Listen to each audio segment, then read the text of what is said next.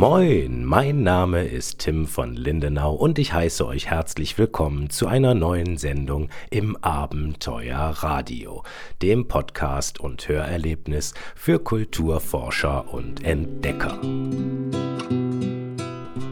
So, moin zusammen. Ja, wir haben Montagmorgen und es gibt einiges nachzuholen im Abenteuerradio, was Entdeckungen und Archäologie der vergangenen Woche angeht. Da gab es äh, einige Meldungen, die habe ich mal ein bisschen zur Seite gelassen, weil sie einfach nicht spannend waren. Jetzt haben sie sich aber weiterhin spannend gehäuft und da ich euch ja ein bisschen auf dem Laufenden halten will, was denn so passiert unter der Erde sozusagen äh, in Deutschland, äh, raff ich das hier einfach mal so ein bisschen zusammen. Gleich vorweg, es wird hier keine Sensationen geben, obwohl das äh, in manch einem Artikel äh, im Internet äh, ganz anders so beschrieben ist. Ähm, ja, ich muss auch immer sagen, klar, das ist schon richtig und ich verstehe auch die Archäologen, sie graben was aus und das liegt dann da seit 2000 Jahren unter der Erde.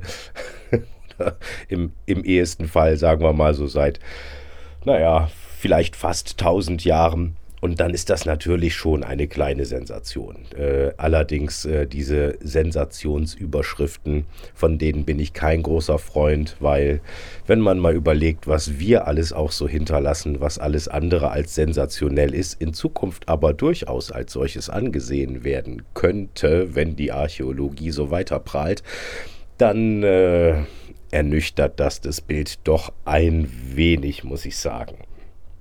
Ja, äh, Heute graben wir quasi äh, steinerne Reste und Monumente aus, die wahrscheinlich damals teilweise auch als Müll entsorgt wurden. Deswegen findet man zum Beispiel von einer Statue nur äh, den, den Sockel mit Füßen.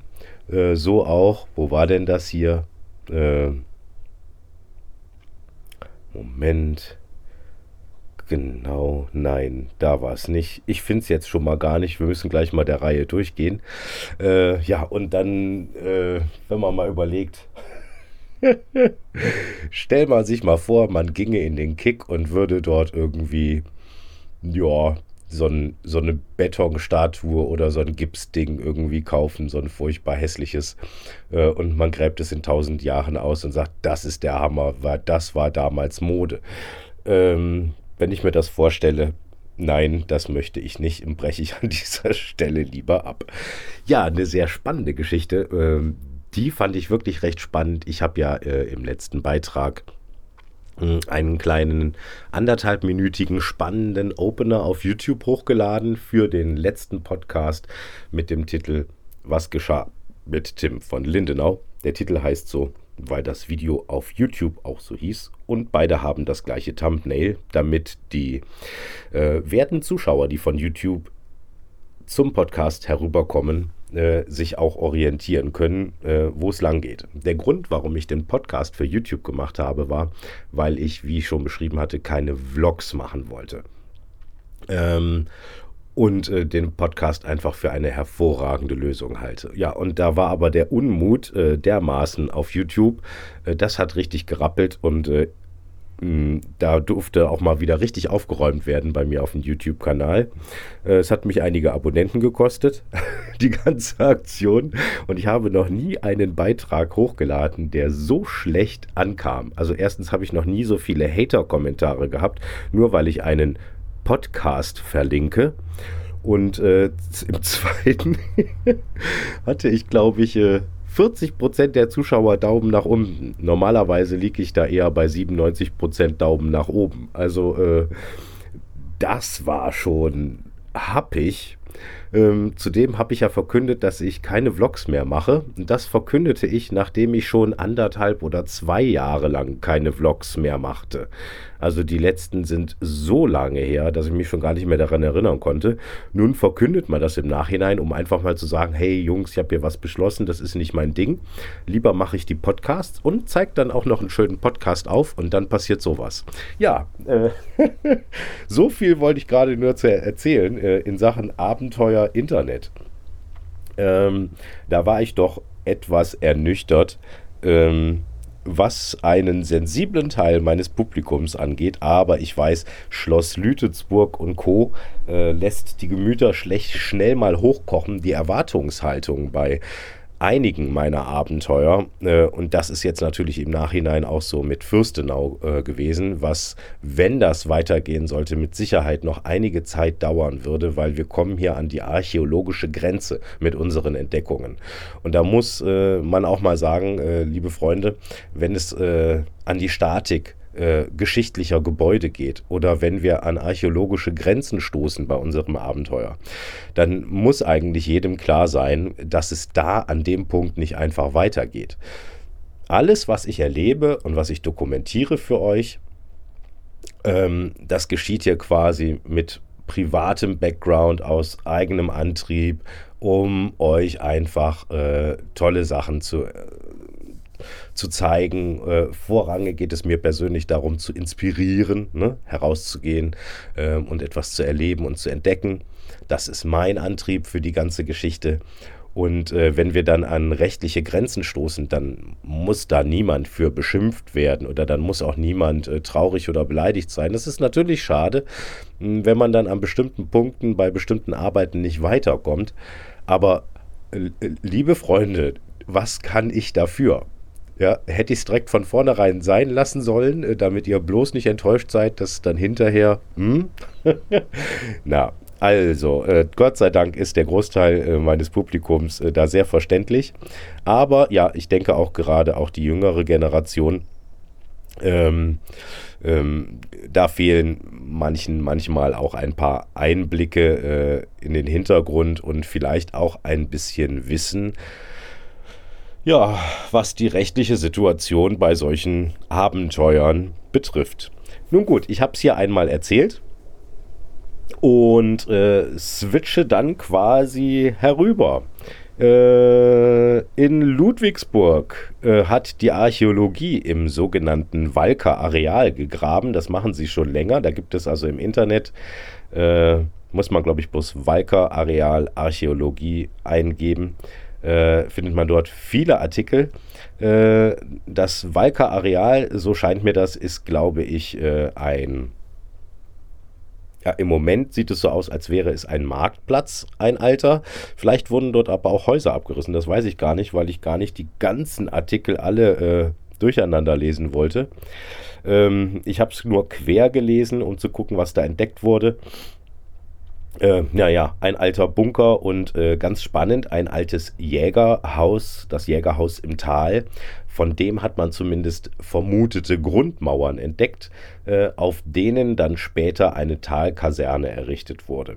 Ja, früher gab es da mal ein herrschaftliches Gebäude und äh, wenn da man gerne der Jagd frönte, hat man da auch ich glaube, zwei Generationen von Jägerhäusern errichtet, um das Ganze ja ordentlich zu organisieren und wirtschaftlich umzusetzen damals. Äh, solche Jagdgesellschaften waren ja auch größere äh, Events und äh, ja, da hat man da extra für gebaut. Das hat man da alles so gefunden. Natürlich auch äh, ein Haufen Scherben und äh, sonstiges. Also das klassische Ding. Keine große Meldung. Allerdings dort vor Ort zu graben, bestimmt auch sehr spannend. Es ging also quer durch die Jahrhunderte. Dann ähm, schreibt hier der Merkurist spektakuläre Funde am Zollhafen ausgegraben. So, was haben wir denn da für spektakuläre Funde? Äh, für ein neues Bauprojekt. Momentchen mal, da haben wir doch hier noch was anderes gehabt, oder?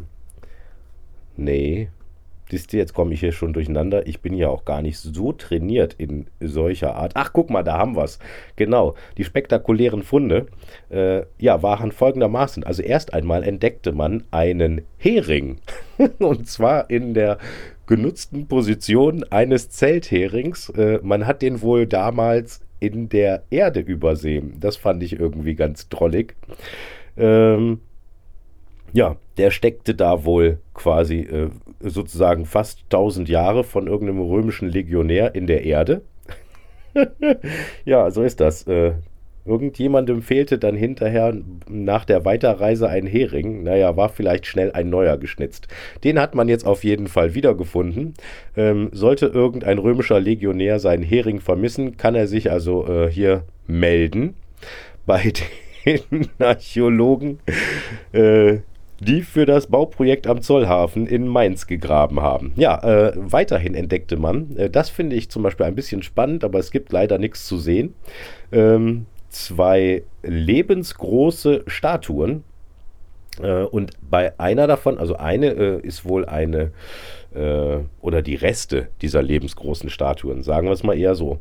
Ähm, eine soll eine Venus-Statue sein. Man sagt, es sei, die sei vermischt worden mit einer anderen Persönlichkeit, einer Unbekannten. Vielleicht war es dann aber auch gar keine Venus-Statue. Ich glaube, wenn man einfach nicht weiter weiß, muss man einfach auch mal sagen, nö, wir wissen es nicht genau. Äh, da kann sich, da braucht sich auch der Fachmann nicht zu schämen. Äh, man, man bricht immer alles auf, auf das Nötigste herunter, was man irgendwie kennt. Das ist minimal und ich bin mir ganz sicher, dass, äh, dass die Palette dessen, was man damals äh, darstellen wollte, äh, viel größer ist, als es der Archäologie bekannt ist. Und da muss man nicht aus Unwissen irgendwie alles auf ja, eine Handvoll Persönlichkeiten herunterbrechen, nur weil es vielleicht einen Anhaltspunkt gibt sehe ich ganz persönlich so. Äh, bei der zweiten Statue, dessen Sockel man fand, mit äh, äh, einer römischen äh, Inschrift in Kürzeln, äh, zu der ich nichts sagen kann, äh, gab es hinter dieser Person ein schlangenähnliches Wesen. Und wie man das so sieht, ist das, glaube ich, nicht ganz ohne. Also eine Schlange hat weniger Durchmesser das finde ich zum Beispiel ganz spannend. Hätte man da den Rest gefunden, wäre es nicht quasi Bauschutt gewesen, weil sonst wüsste man ja auch, wo der Rest ist. Hätte man da vielleicht mehr zu sagen können, aber leider ist das nicht der Fall. Ja, dann habe ich gedacht, es gibt hier irgendwie eine spannende Geschichte, was Philosophisches rund ums Abenteuer. Dann stellte sich aber heraus, Reinhold Messner hat hier bloß versteckte Werbung gemacht äh, in einem Männermagazin. Ähm, das war leider eine Finte. Ähm, dann fand man auch in Mainz, oder hier, genau, ist es vielleicht genau das gleiche? Mainz, Wohnhäuser. Ja, genau, das ist das gleiche. Das ist der Artikel, den ich eben vermisste. Genau, die Venus mit Kalb. Das war also diese eine Statue, von wo die andere quasi diese unbekannte menschliche Darstellung ist mit dem Schlangenwesen im Hintergrund. Das andere die Venus mit Kalb aus der Römerzeit. So, und dann haben wir hier noch Presseportal berichtet. Äh, also wenn äh, das im Presseportal steht, heißt es gab eine finanzierte Marketingaktion äh, und die Presse hat es irgendwie nicht wirklich interessiert anscheinend. Ähm, ich dachte erst, das könnte vielleicht ein Lichtblick sein, weil äh, in Kalkkrise äh, quasi dem ja, vermeidlichen Ort der Varusschlacht, äh, der mehr als hinterfragt ist. Äh, man hat so ein bisschen in Kalkrise, ein bisschen, wenn man auch dort gewesen ist, äh, dann gewinnt man den Eindruck, nachdem man Unmengen Geld Eintritt gezahlt hat, dass man dort Mikromengen an Spannung geboten bekommt. Also, naja, äh, das mit der Varusschlacht ist auch so eine Geschichte. Eigentlich ist die mehr oder weniger immer noch ein Mythos. Ähm, aber es lässt sich halt damit Geld verdienen. Und in Kalkrise hat man halt anscheinend gewusst, wie. Und äh, generiert damit auch einiges. Allerdings nicht äh, mit begeisterten Besuchern, äh, muss ich mal sagen, nachdem ich mit einigen Leuten mittlerweile sprach. Die haben jetzt auf jeden Fall einen neuen Äh, Professor äh, dort in Kalkriese, der sich dort für die Ausgrabungen als mit zuständig äh, wiederfindet. Ja, und da habe ich gedacht, das könnte ja sein, vielleicht tut sich dann da mal in Kalkriese was, dass da vielleicht hm, mal ein paar spannende Neuigkeiten gibt oder so. Aber nachdem ich den Artikel hier äh, auf dem Presseportal durchgelesen habe, äh, ich kann hier mal den Titel durchgeben, der ist ziemlich lang, auch neue Wege beschreiten. Dr. Stefan Ardeleanu,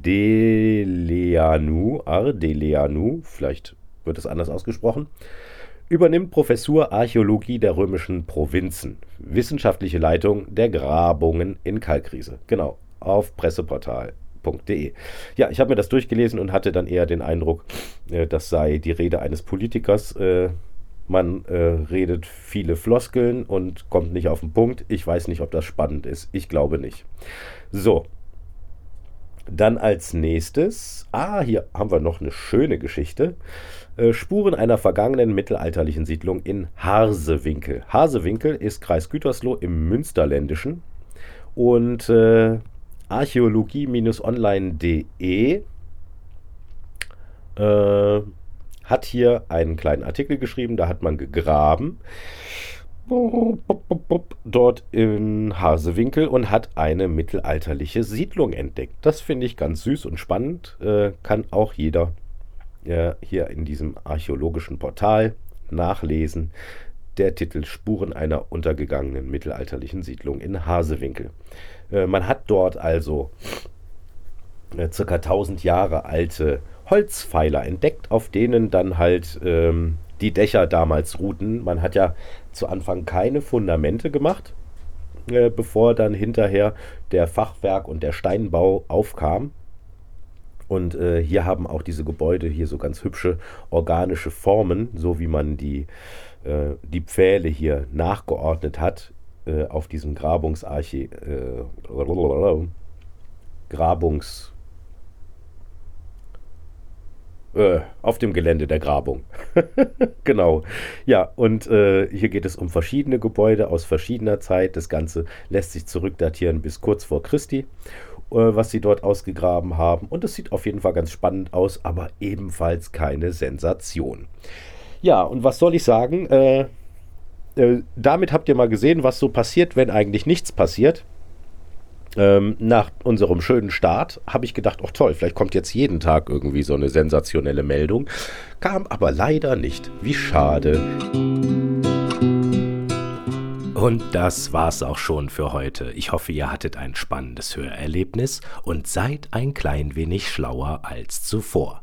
Unterstützt meine Arbeit mit einer Spende in die Abenteuerspardose. Den Link findet ihr gleich unter diesem Beitrag oder auf meiner Internetseite timvonlindenau.de.